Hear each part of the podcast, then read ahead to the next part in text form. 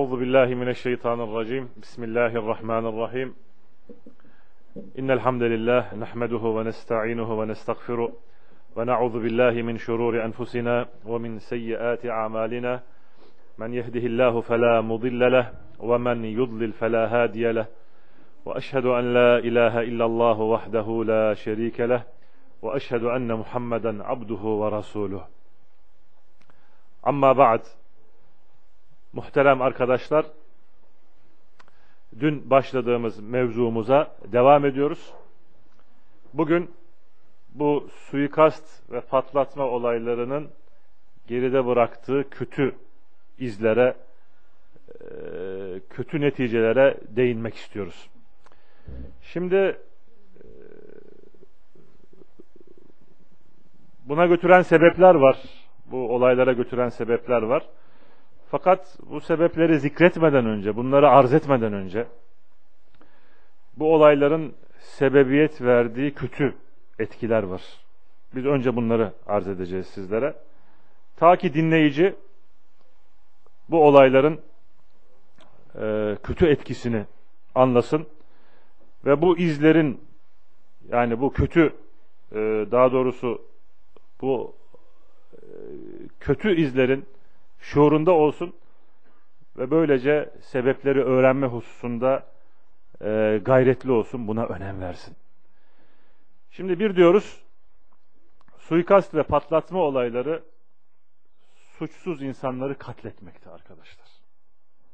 Suçsuz insanları katlettiği gibi bunlarla beraber çocukları, kadınları yani İslam'ın kanını koruduğu herkesi öldürmekti. Halbuki Allah Azze ve Celle şöyle buyurmakta. Mealen her kim bir mümini kasten öldürürse onun cezası içinde ebedi kalmak üzere cehennemdir. Allah ona gazap etmiştir, lanet etmiştir ve onun için büyük bir azap hazırlamıştır. Konuyla ilgili birçok ayet-i kerime var. Nisa suresi 29, Enam suresi 151, Furkan 68, Maide 30 ve 32. sureleri kaydedebilirsiniz. Konuyla ilgili birçok hadis var. Bunların bazılarını kaydedelim. Bakın Peygamber sallallahu aleyhi ve sellem şöyle buyurur. Müslümana dil uzatmak fısktır. Yani ona sövmek fısktır, günahtır. Onunla savaşmak küfürdür der Peygamber sallallahu aleyhi ve sellem. Bukhari'nin ve Müslim'in rivayet ettiği bir hadiste. Bir başka hadiste Müslümanın Müslümanı korkutması helal değildir diyor aleyhissalatü vesselam. Yine Bukhari ve Müslim'in rivayet ettiği bir hadis. Özür dilerim Ebu Davud'un sahih olarak çıkarttığı bir hadiste. Ve Peygamber sallallahu aleyhi ve sellem arkadaşlar şaka ile dahi olsa Müslümanın Müslümanı korkutmasını daha doğrusu şaka ile de olsa silahını ona çevirmesini yasaklamıştır.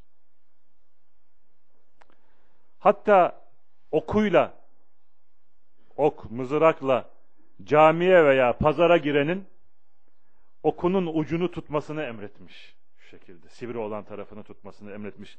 Ta ki Müslümanlardan birisine değmesin. Eziyet etmesin diye. Şu hadisle bu edille kısmını bitirelim. Nesai'nin ve Tirmizi'nin sahih olarak rivayet ettikleri bir hadiste Allah Resulü sallallahu aleyhi ve sellem şöyle buyurur. Muhakkak der, dünyanın zeval bulması, Müslüman kişinin haksız olarak öldürülmesinden Allah'a daha önemsizdir. Yani dünya zeval bulsun gitsin problem değil, müşkilat değil ama mümin haksız yere öldürülmesin. Şimdi bu bir. İkincisi bu olaylar evleri yıkmakta. Yolları, köprüleri, altyapıları yıkmakta ve Müslümanların mallarını bu şekilde yok etmekte. Bu da haram. Çünkü Müslümanın malı, Müslümanın kanı ve ırzı koruma altındadır. Haccetül Veda'da Peygamber sallallahu aleyhi ve sellem şöyle buyurur. Muhakkak ki kanlarınız, mallarınız size haram kılındı. Üçüncü olarak bu olaylar aynı zamanda kendilerine eman sözü verilmiş. Kendileriyle anlaşma yapılmış gayrimüslimlerin kanını da akıtmakta. Çünkü bu olayların büyük bir kısmı İslam ülkelerinde yapılmakta, uygulanmakta. Gayrimüslime arkadaşlar yani bir kafire sınırları içine girdiği devlet olabilir, otorite olabilir veya Müslümanlardan herhangi bir kişi eman verdiği zaman sen benim garantim altındasın dediği zaman yani vize alıp herhangi bir İslam ülkesine girdiği zaman vize yeterli. Bu kişinin katledilmesi dinen haramdır. Yani ameli, itikadı, inancı ne olursa olsun gayrimüsliminin bu şekilde katli e, bu bir tuzağa düşürmeyle de olabilir, bir bombalama olay, olayıyla da olabilir. Bu vefasızlıktır. Bu ahde bağlı kalmamaktır, anlaşmaya bağlı kalmamaktır, ihanettir. Bakın Yüce Rabbimiz ne buyurmakta? Anlaşma yaptığınız zaman Allah'ın ahdini tam yerine getirin. Bir başka ayette de şöyle buyurmakta. Ahdi yerine getirin çünkü insan ahdinden sorulacaktır. Diğer taraftan Nisa suresi 92 nolu ayette Müslümanlarla gayrimüslimler arasında anlaşma olduğu zaman ve bu esnada bir Müslüman Müslüman olmayanı yanlışlıkla katlettiği, öldürdüğü zaman Yüce Rabbimiz diyet vermemizi hükme bağlıyor. Yanlışlıkla dahi öldürsen diyet vermen gerek. Bakın Peygamber sallallahu aleyhi ve sellem bunu açıklamakta. Ahmet'in müstedinde gelen sahih isnatlı bir rivayette şöyle buyurmakta aleyhissalatü vesselam. Kim bir kişinin gara kanını garanti altına alırsa, sonradan onu öldürürse, ben katilden uzağım. Velev ki öldürülen kafir de olsa, buyurmakta aleyhissalatü vesselam. İslam'ın arkadaşlar ahde, anlaşmaya verdiği değer bu işte. Bazıları şöyle diyorlar şimdi.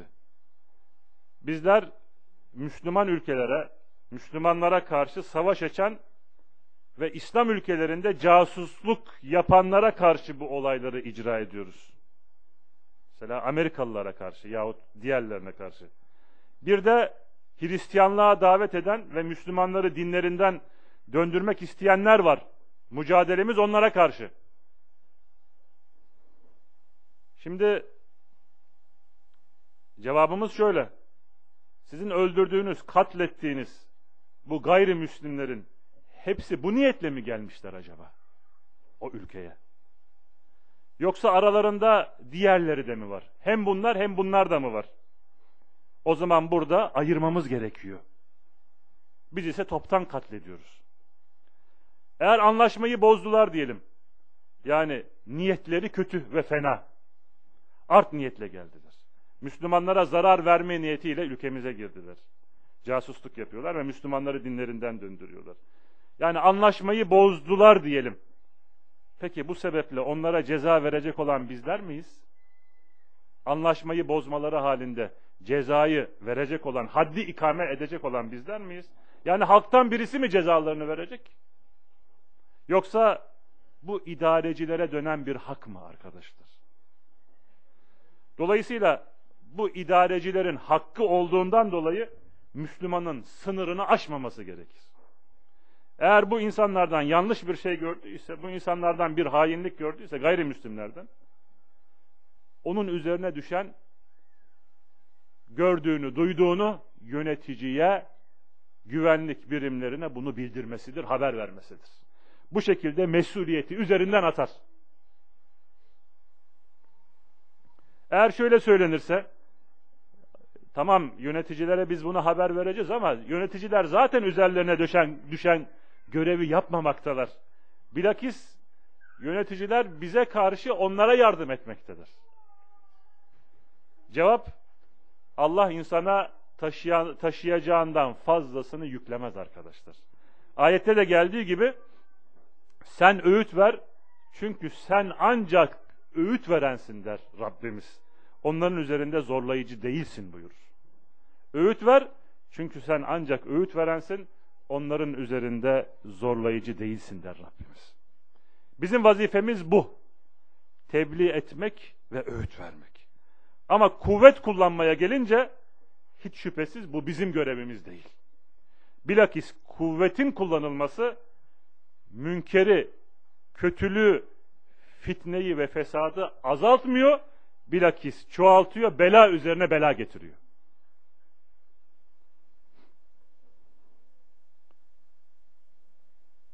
Dördüncü olarak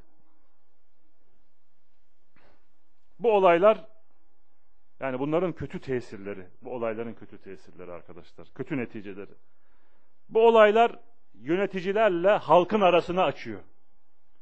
İdarecilerle Müslüman halkın arasını açıyor. Araya soğukluk giriyor. Araya menfi düşünce giriyor. Belki de suçsuz insanlar bu yüzden gözaltına alınıyor. Kendilerine şüphe gözüyle bakılıyor. Onlara zulmetmeye kadar götürebiliyor bu. Aynı zamanda bu olaylar Müslüman ülkelerindeki yöneticilerin diğer ülkeler önünde heybetlerinin düşmesine sebebiyet veriyor. Dolayısıyla ülke içerisinde kargaşalık çıkıyor. Ülke içerisinde huzursuzluk çıkıyor.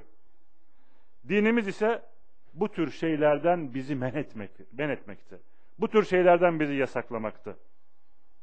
Beşinci olarak bu olaylar güveni ve istikrarı, ülke içerisindeki güveni ve istikrarı sarsıyor arkadaşlar. Huzuru bozuyor, sekineti bozuyor. İnsanlar arasında korku ve panik baş göstermeye başlıyor. Allah göstermesin.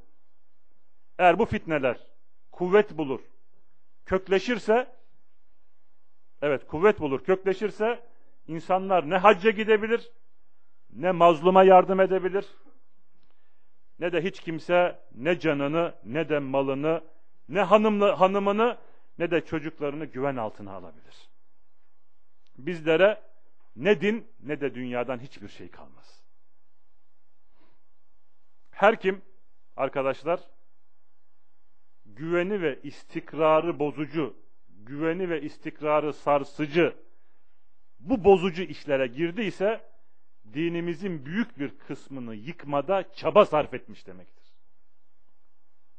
Bu gayrimüslimlere vurulan bir darbe değildir. Bu İslam'a ve Müslümanlara vurulan bir darbedir. Maalesef. Yine bu olaylar sebebiyle güvenlik birimleri, emniyet, istihbarat iyi de olsa, kötü de olsa insanların üzerine musallat olmakta. Öyle değil mi? Gerçek bu.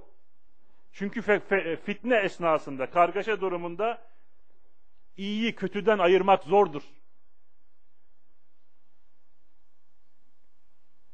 Ve Yüce Rabbimiz şöyle buyurmakta. وَاتَّقُوا fitneten وَاتَّقُوا fitneten la tusibennellezine zalemu minkum khassa. Öyle bir fitneden sakının ki o içinizden sadece zulmedenlere erişmekle kalmaz. O fitne herkese erişir umuma sirayet eder ve hepsini perişan eder. Dolayısıyla suçsuz olan insana zulmetmeye götüren her şey haramdır. Bizler bu ameliyelerle yalnız ve yalnız Müslümanların zarar gördüğünü müşahede ediyoruz. Ve bu patlatma olayları da hiç şüphesiz suçsuz insanlara zulmetmeye götürmekti korkuya, endişeye yol açmakta. Bunlarla mücadele için İslam ülkeleri çok büyük bütçeler ayırmakta arkadaşlar. Altıncı olarak bu olaylar insanları İslam dininden alıkoymakta. İslam'a girmek isteyenleri ürkütmekte arkadaşlar. Doğu ile Batı ülkelerinde Allah'a daveti zayıflatmakta bu olaylar. Müslümanlar bu hak dine davet edeceklerine bütün güçlerini kendilerini müdafaa etmek için harcamaktadır. Buna rağmen düşmanları gayrimüslimler onlardan bunu kabul etmemekte. Çünkü karşı taraf senin temiz olduğuna bakmıyor. Karşı taraf senin suçsuz olduğuna bakmıyor. Onun gayesi senin karalanman, onun gayesi seni karalamak ve insanların senden bir şey almalarına mani olmak. Yayılan İslam'ın önüne bir engel çekmek. Şimdi bu ülkelerde yani İslam ülkelerinde ve diğer ülkelerde bu olaylar hem davetçileri hem de İslam'a olan daveti çokça zayıflatmış. Hem alimlerin hem de davetçilerin saygınlığını arkadaşlar düşürmüş. Mesela biz Avrupa'da yaşıyoruz. Haberleri seyrediyoruz. Medyayı takip ediyoruz. Gazete ve da, e, gazetelerde ve dergilerde alimleri, davetçileri şu şekilde tasvir ediyorlar. Hatip minber üzerinde hutbe irad ediyor. Elinde aynı zamanda bir bomba var. Veya ellerindeki bombayı elbisesinin altına veya sarının içine gizliyorlar. Bunu bırakın hatipler, imamlar hakkında, Peygamber sallallahu aleyhi ve sellem hakkında dahi bu şekilde tasvir ettiler. Bu şekilde resimlediler. Bunların hiçbiri İslam'dan değil arkadaşlar. Gelin bakın Allah Resulü sallallahu aleyhi ve sellemin uygulamasını görelim. Aleyhissalatu vesselam münafık olan Abdullah İbni Ubey İbni Selul'un eziyetine sabretmiş. Nerede? Mekke'de mi? Medine'de. Bu münafığın eziyetine tahammül göstermiş. Şöyle der ona o münafık. Allah'a yemin olsun ki, bakın, bu münafığın Allah Resulüne, daha doğrusu ona karşı bir tehdidi, ona onu ona sövmesi arkadaşlar. Ona karşı ağır laflar kullanması. Bakın şöyle diyor. Allah'a yemin olsun ki Medine'ye döndüğümüzde izzetli olan, zelil olanı oradan çıkartacaktır. Bunun üzerine ashab, sahabeler onu öldürme hususunda Allah Resulü'nden izin isterler. O izin isteyen kişiye onu bırak der. Yani onu öldürme, onu bırak. Sonra insanlar Muhammed ashabını öldürüyor diye konuşmasınlar. Hadisi Bukhari ve Müslim rivayet etmiştir. Şimdi Allah Resulü bu hadiste münafığın bu ağır sözlerine tahammül göstermiş. Aslında Peygamber sallallahu aleyhi ve selleme bu şekilde ağır konuşmak, ağır sözler sarf etmek, sövmek büyük küfür. Ameli bir küfür değil, büyük bir küfür. Ama buna rağmen Allah Resulü sallallahu aleyhi ve sellem davete bir zarar gelmesin. Bakın arkadaşlar. Davete bir zarar gelmesin. İnsanlar dine girmekten kaçınmasın. Yani kaçmasınlar. Müslümanların düşmanları bu olayı fırsat bilmesin. Demesinler bak Muhammed önce dinine kabul ediyor insanları sonra onları katlediyor. Dolayısıyla bütün bunlardan dolayı Allah Resulü sabretmiş. Tahammül göstermiş. Sırf davetin seyrini muhafaza etmek ve İslam'ın itibarını korumak için Allah Resulü sallallahu aleyhi ve sellem Allah'a küfreden, Resulüne söven bir nifak liderine karşı tahammül göstermiştir arkadaşlar. Acaba biz Allah'ı daha mı fazla tanıyoruz? Bu işleri yaparken. Acaba biz Allah'tan daha mı fazla korkuyoruz? Acaba biz Allah'ın sınırları hususunda Allah Resulü sallallahu aleyhi ve sellem'den daha mı fazla gayretliyiz? Allah'ın hudutları ve sınırları konusunda. Yedinci olarak, şimdi bu olaylar sebebiyle arkadaşlar içeride ve dışarıda İslam için fırsat bekleyenlere gün doğmakta. Ta ki alimler, ilim talipleri, davetçiler hakkında ileri geri konuşabilsinler. Ellerine bu fırsatı geçirenler. Onları terörist, kana doymazlar, güven düşmanları gibi bu vasıflarla nitelesinler. Ve bu olayların arkasında İslam ülkelerinin olduğu, İslam ülkelerindeki medreseler olduğu, üniversitelerin olduğunu söyleyerek İslam ülkelerine baskılar yaparak ders programlarını değiştirmeleri veya bu tür okulları kapatmaları hususunda onları zorlamaktalar arkadaşlar. Dış güçler. Yani bunun kaynağı sizin e, ülkelerinizdeki medreseler derler, üniversiteler derler. Ya ders programını değiştireceksiniz ya da bu üniversiteleri kapatacaksınız diyerekten baskı uygulanır. Bu Riyad'daki patlamaları duymuşsunuzdur. Riyad'daki bombalama olayları sebebiyle İslami okullar, medreseler, Kur'an kursları, üniversiteler aleyhinde çok şeyler söylenmiştir. Yani bu işlerin kaynağı bunlara sebebiyet veren şeylerin başında bunların geldiği söylenmiştir. Ta ki hem içeridekiler hem dışarıdakiler bu tür yerlerin kapatılmasını istemişlerdir. Riyad'dan bir alim Şeyh Salih el Fovzan bakın şöyle cevap verir. Bazı münafık ve cahiller der bu fikri Müslümanların okullarının oluşturduğunu zannetmektedirler. Onlara göre bu okuldaki programları onlara göre okulun programları bu sapkın fikirleri içermektedir der. Dolayısıyla eğitim programlarının değiştirilmesini talep ederler. Biz de şöyle cevap veriyoruz der. Bu fikrin sahipleri Müslümanların okullarından mezun olmamışlardır. Bu fikirlerin sahipleri ilimlerini Müslümanların alimlerinden almamışlardır. Çünkü onlar okullarda, medreselerde, fakültelerde okumayı haram kılmaktadırlar. Müslümanların alimlerini karalarlar, küçük görürler, onların cahil olduklarını söylerler, idarecilerin adamı olduklarını söyleyerek onları karalarlardır. Bu insanlar bilgilerini bozuk fikirli insanlardan almışlardır. Yani onlar gibi gençlerden almışlardır. Zaten bunların öncekileri de sahabeyi cahillikle suçlamış ve onları tekfir etmiştirdir. Haricileri kastedir. Şimdi yine bu olayları İslam içerisinde daha doğrusu İslam için pusuda bekleyenler bahane olarak ileri sürerler. Yani İslam'a karşı çalışanlar ileri sürerler. Bahane olarak ileri sürerler. Ve böylece İslam ülkelerinin iç işlerine karışırlar. Onları tehdit ederler. Ülkelerine girerler. Girmediler mi? Ülkelerine girerler. Servetlerini talan ederler ve baskı yaparlar.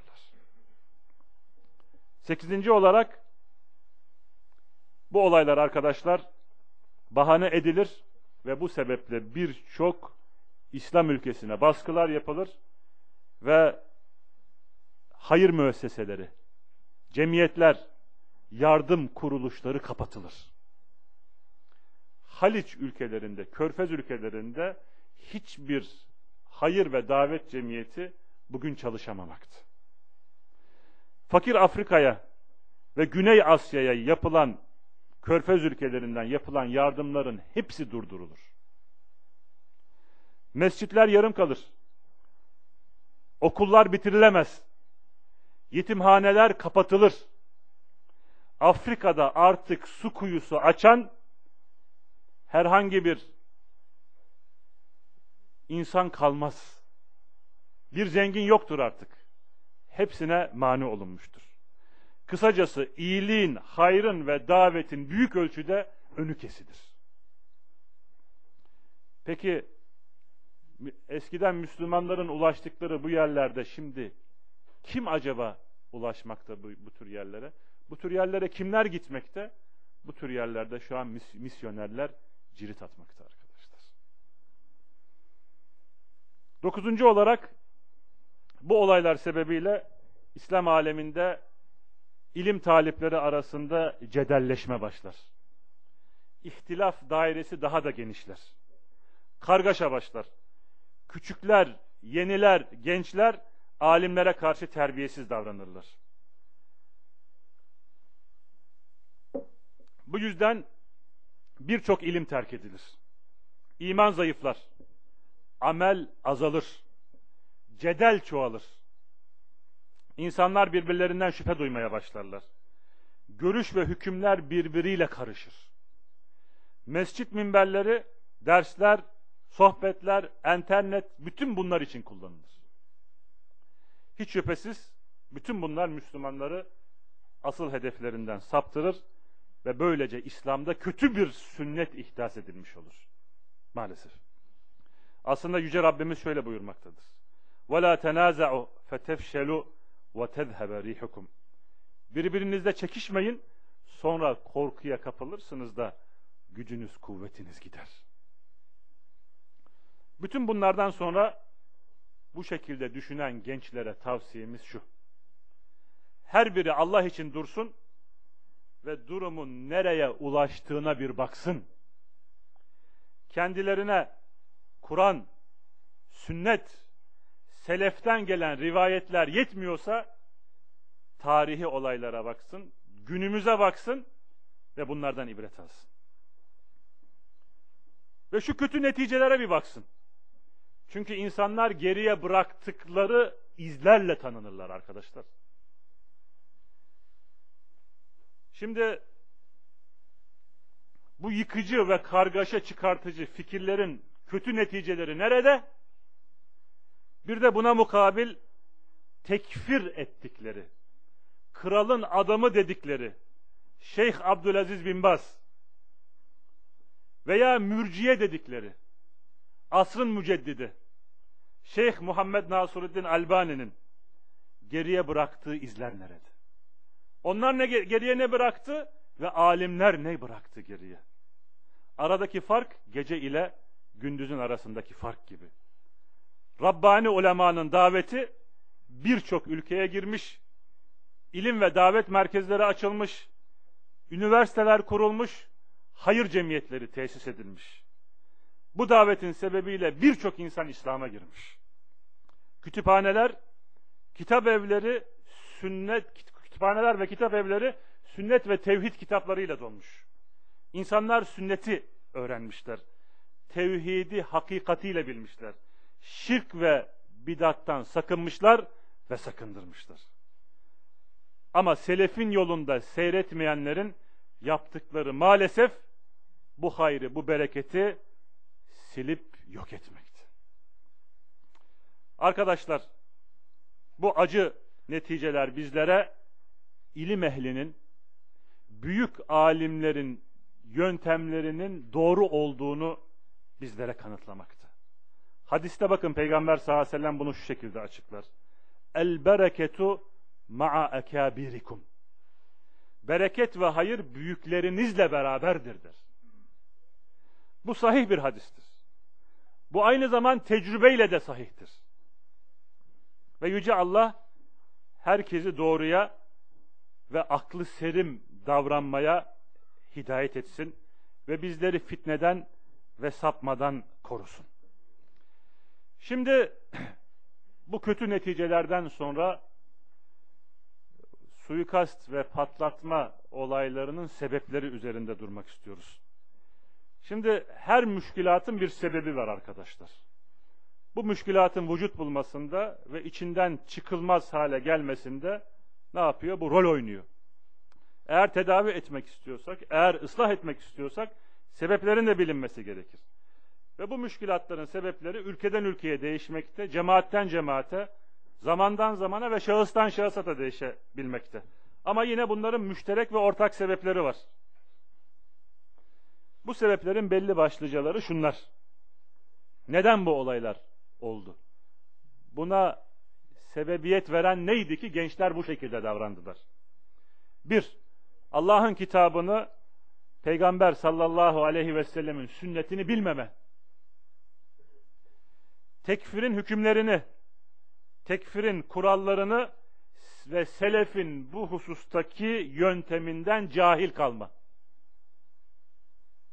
Bilinmiyor. Tekfirin hükümlerini bilmiyor arkadaşlar. Kurallarını da bilmiyorlar. Yani dinin maksatlarından cahil kalma. Bütün bunlarla birlikte iştihada ehil olmamalarına rağmen iştihad etmeleri. Hüküm çıkarmaları bunca musibet ve bunca belayı İslam ülkelerinin ve halklarının başına getirmeleri. Dini kuralları bilmemeleri, maslahatı ve mefsedeyi göz önüne almamaları, olaylara hissi, atifi ve hamasetle bakmaları. Eğer birisi şöyle derse, yani bu patlatma olaylarına cevaz verenler, bunun fetvasını verenler, buna teşvik eden insanlar da ilim sahibidir. Bunların da ezberi vardır. Bunlar da kitap yazmışlardır. Derlerse şöyle cevap veririz. Olabilir. Ama ezberle anlayış arasında muhakkak fark var. Ezber anlayışın doğru olduğuna dair bir delil değil. Yani her ezbere bilen anlıyor manasına gelmez. Sonra kişinin Kur'an'ı ve sünneti bilmesi dinin her cüz'ünü bilmesi manasına da gelmez. Özellikle özellikle bizlerin nevazil dedikleri dediğimiz nevazil yani büyük olaylar vuku bulduğunda bu konularda fetva verecek olanlar büyük alimlerdir arkadaşlar. Nevazil hususunda büyük olaylar vuku bulduğunda fetva verecek olanlar doktorlar ve mühendisler değil. Aynı şekilde haricilerin de Kur'an ezberi vardı. Hariciler Kur'an ezbere bilmiyorlar mıydı? Onlar da ibadetle ibadette gayretli gayretleri vardı ve itaatte çalışkan insanlardı. Ama buna rağmen dinin hakikatini anlayamadılar. Allah Resulü sallallahu aleyhi ve sellem onlar hakkında e, ateş ehlinin köpekleri vasfında bulundu. O şekilde vasfetti. Ateş ehlinin köpekleri. Neden? Sahabenin fehminden ayrıldılar. Okudukları Kur'an kalplerine girmedi. Yani Kur'an'ı Allah ve Resulünün murad etmediği biçimde anladılar. Allah ve Resulünün murad ettiği şekilde anlamadılar. Şimdi bir de şöyle diyorlar bakın. Yani maslahat ve mefsedeyi doğru göz önüne almak lazım. Karı ve zararı hesap etmek lazım. Bu doğrudur. Ama bizim yaptığımız bu olaylar zarar vermiyor aslında. Biz zarar verdiğine inanmıyoruz. Bilakis durum sizin söylediğinizin tam tersine. Zarar yok. Bilakis tam tersi. Buna cevap şöyle şöyledir arkadaşlar. Şimdi gerçi bununla ilgili e, bir mukaddimede bulunduk. Bazı şeyler size sunduk. Ama şunları da ilave edebiliriz. Bu iddianızı ispat etmeniz gerekir. Bu bir. Çünkü bu olayların kötü izleri ve kötü neticeleri gözümüzün önündedir. Biz her gün bunun kötü neticelerini duymaktayız ve görmekteyiz. Alimler şöyle derler. Bir kargaşa yaklaştığı zaman, bir kargaşa, bir fitne yaklaştığı zaman bunu alimler bilir. Yalnız alimler bilir. Gittikten sonra da insanların hepsi yahut çoğu bilebilir. Ama fitne geldiği zaman bunu insanlar bilemez. Fitne gittikten sonra insanlar bunu ancak bilebilir. Şimdi birisi çıkıp şöyle dese, yüzlerce, binlerce suçsuz Müslümanın öldürülmesinde hem İslam için hem Müslümanlar için büyük hayırlar vardır dese, veya Afganistan'ın, Irak'ın düşmesinde, Somali'nin düşmesinde büyük faydalar vardır dese, çünkü biz oralarda İslam devletini kuracağız deseler, bu sözler ne kadar inandırıcı olur arkadaşlar. Bu olaylar sebebiyle yüz binlerce insan Müslüman öldürülmüştür. Ülkeler işgal edilmiştir. Bunun neresinde hayır var? Bunun neresinde maslahat var? Avrupa'daki patlatma olaylarında Müslümanların çıkarı ne olmuştur acaba? Bu fikirlerin neticesi ortadadır. Cezayir, Fas, Mısır, Yemen, Suudi Arabistan, Kuveyt, Somali gibi ülkelerde cereyan eden, olay, cereyan eden olaylar acaba Müslümanlara ne kazandırdı?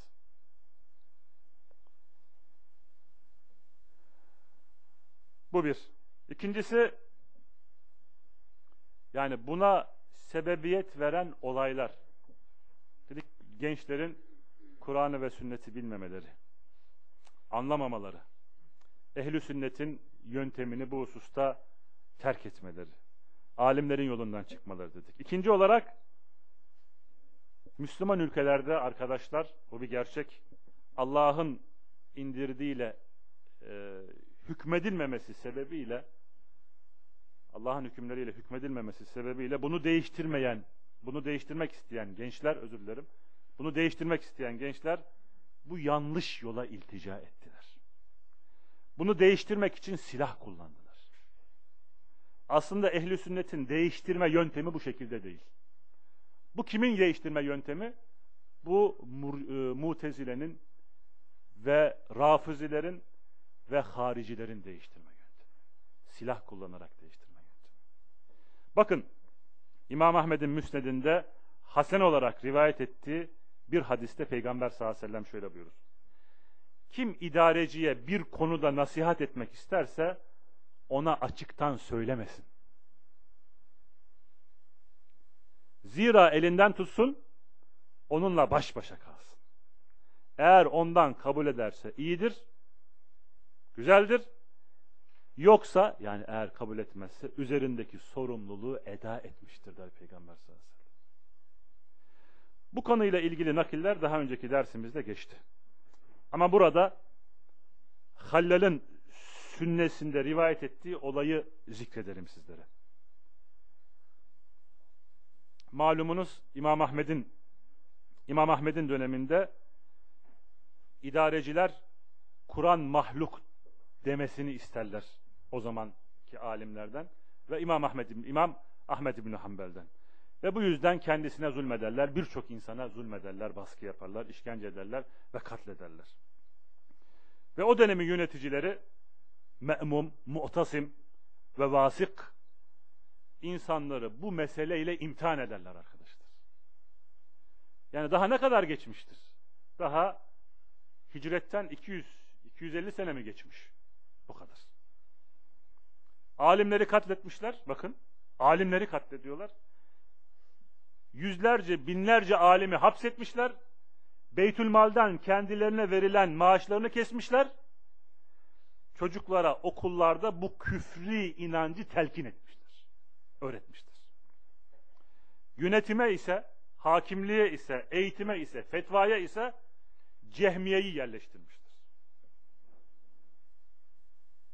Ehli sünnete ise ehli sünneti ise sahraya, dağlara ve mağaralara kovmuşlar.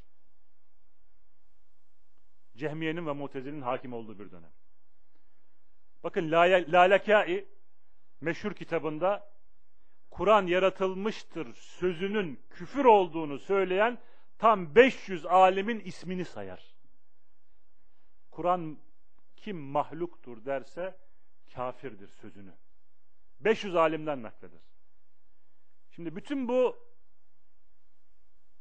sözü söylemenin kötülüğüne ve bu idarecilerin zulümlerine rağmen İmam Ahmed'e insanlar gelir.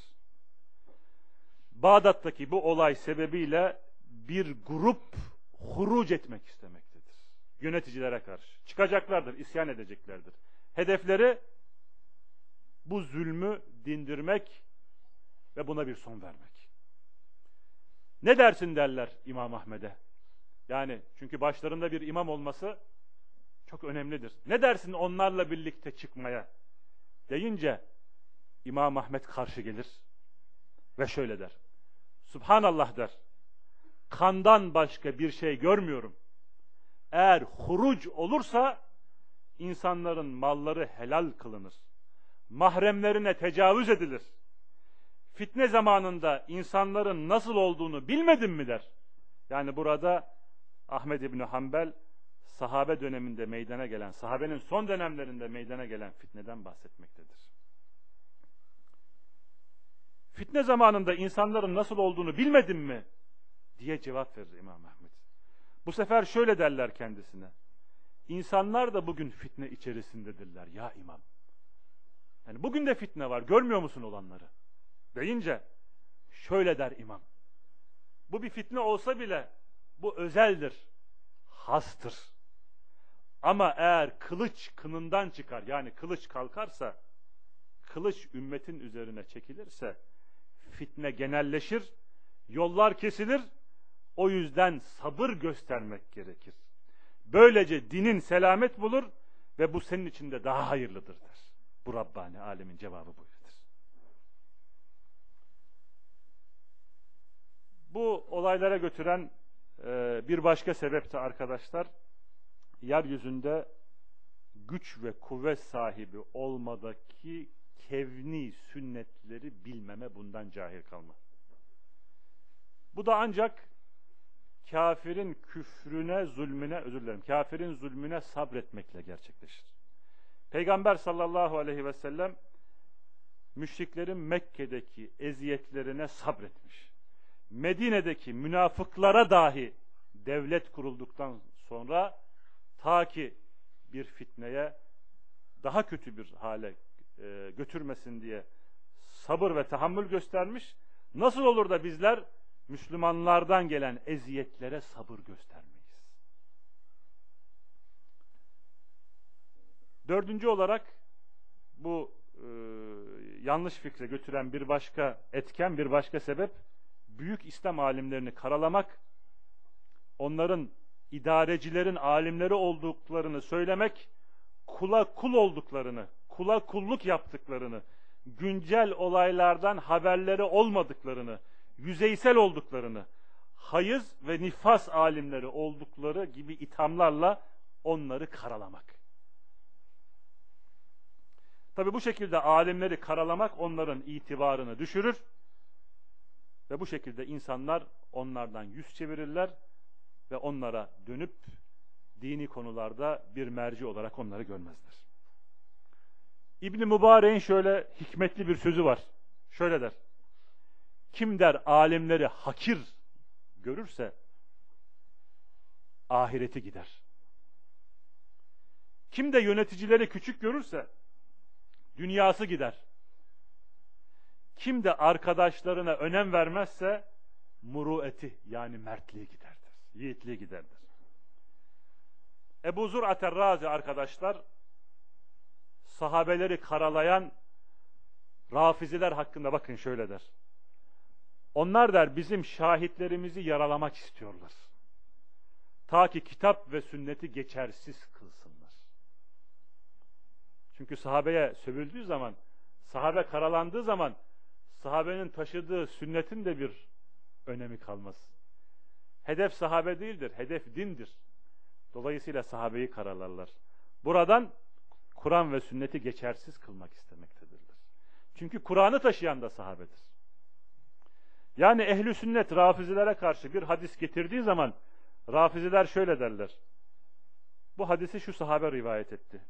O sahabe kafirdir, fasıktır veya haindir derler. Ve bu şekilde hadisi almazlar ve dini böylece dini yıkarlar arkadaşlar.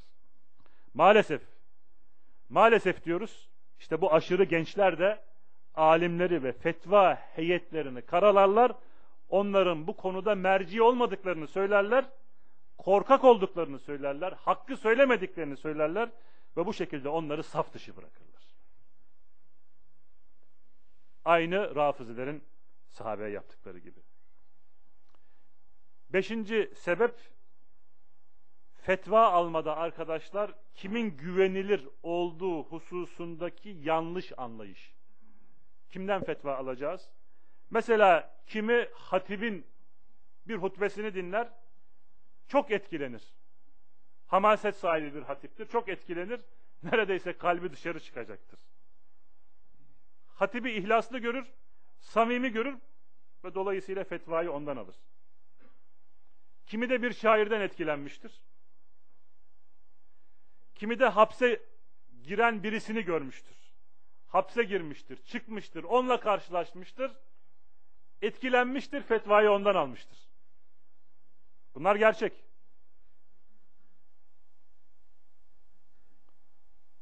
Altıncı sebep, bazı alimler ve davetçiler maalesef ilk etapta işin başında bu fikri ve bu fikrin şüphelerini çürütmede gayret göstermemiştir. Başkaları yeter, diyerek, eldeki kitaplar yeter diyerek e, buna pek fazla gayret göstermemişler. Davetle ve ilimle iştigal etmişler. Bu da bir sebep. Yedinci sebep, emniyet birimlerinin, polisin veya hapishanedeki görevlilerin davetçilere yani hapishaneye alınan, gözaltına alınan davetçilere ve hapishanedeki alimlere karşı sert ve kötü muamelede bulunmaları. Bazı ülkelerde ise e, zulmediyorlar. Bazı ülkelerde büyük eziyetler çektiriyorlar. Ve Allah'a dahi küfrettikleri oluyor. Bazı ülkelerde. Tabi bu şeyler gençleri intikam almaya sevk etmiş. Hapisten çıktıktan sonra kendilerine yapılan bu e, şeylere, bu zulümlere kat ve kat fazlasıyla karşılık vermiştir. Sekizinci sebep gençlerin aceleci davranmaları. Davranışlarındaki şiddet. Bunu da sebep olarak gösterebiliriz. Öyle ki gençler diğerlerine oturan gözüyle bakmışlar. Mesela alimlere.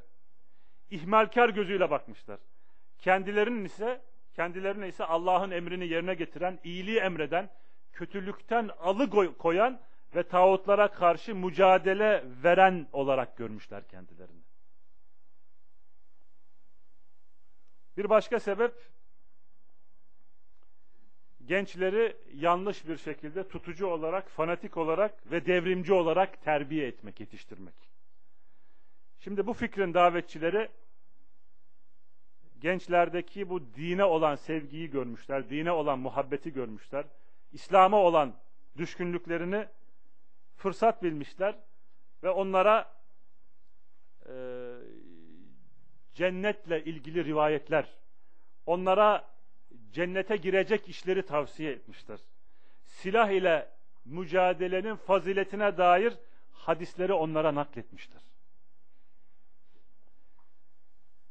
Şimdi Allah yolunda e, e, şehit olmak ve dinimizdeki cihadın dinimizdeki cihadın üstünlüğü tartışılmaz bir gerçek. Bu hususta tartışma yapmıyoruz zaten. Bu hususta tartışma ya ancak ya cahil ya da sapmış insan olan e, sapmış insan yapabilir. Ancak buradaki hata İslam ülkelerindeki idarecilerin hedef gösterilmesi ve cihada ilk önce onlardan başlanması fikri arkadaşlar. Hata burada. Ve şu ayeti kerimeyi ilk önce onlarla cihat etme hususunda delil olarak getirmiştir. Lezine yelunakum minel kuffari vel yecidu fikum gilza. Kafirlerden size yakın bulunanlarla savaşın. Sizde bir sertlik ve şiddet bulsunlar diyor Allah Teala. Bunu hakim ve idareciler üzerinde uyguluyor. Bilakis onlardan bazıları maalesef bu da var. Bu gençlerden bazıları büyük alimleri dinin tatbiğinde bir engel olarak görürler. Yani dolayısıyla bu sebepten dolayı İslam ülkesindeki herhangi bir ah, alime karşı düzenlenen suikasta girmeye hazırdır ve o alimi öldürmeye, katletmeye de hazırdır. Böylece camilerin içerisine bombalar atarlar. Önlerine bombalı, bombayla yüklü kamyonları sürerler. Vaaz dinleyen, namaz kılan insanların canları bu şekilde kastedilir. Bunlar olmadı mı? Bunlar oldu. Bunlar Sudan'da oldu. Bunlar Yemen'de oldu. Bunlar bugün Irak'ta olmuyor mu? Irak'ta Müslümanlar birbirlerini katlediyorlar.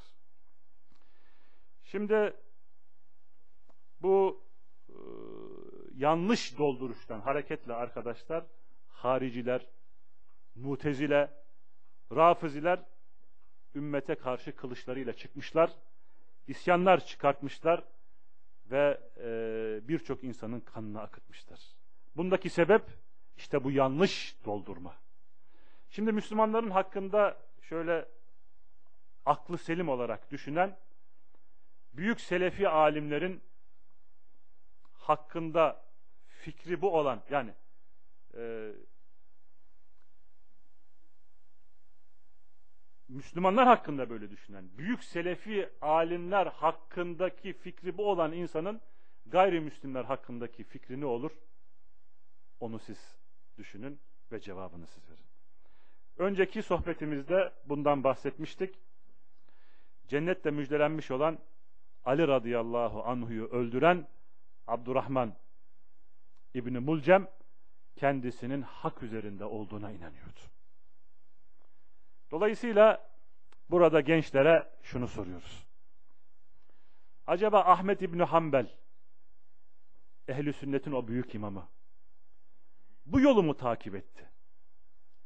Dönemindeki kargaşa ve fitne esnasında zihinleri cihatla ilgili hadislerle mi doldurdu?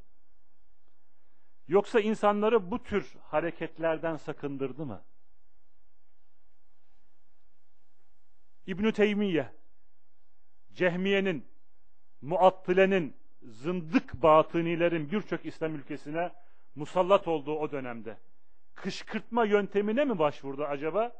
Yoksa dini kurallar çerçevesinde mi hareket etti? Nedir bu dini kurallar?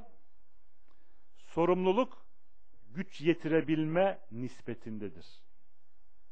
Ne kadar gücün kuvvetin varsa o kadar sorumlusun. Gücün yetmediği, gücünün yetmediği şeyde sorumlu ve yükümlü değilsin. Bu birinci kural. İkinci kural, fayda ve zararları göz önünde bulundurmanın gerekliliği.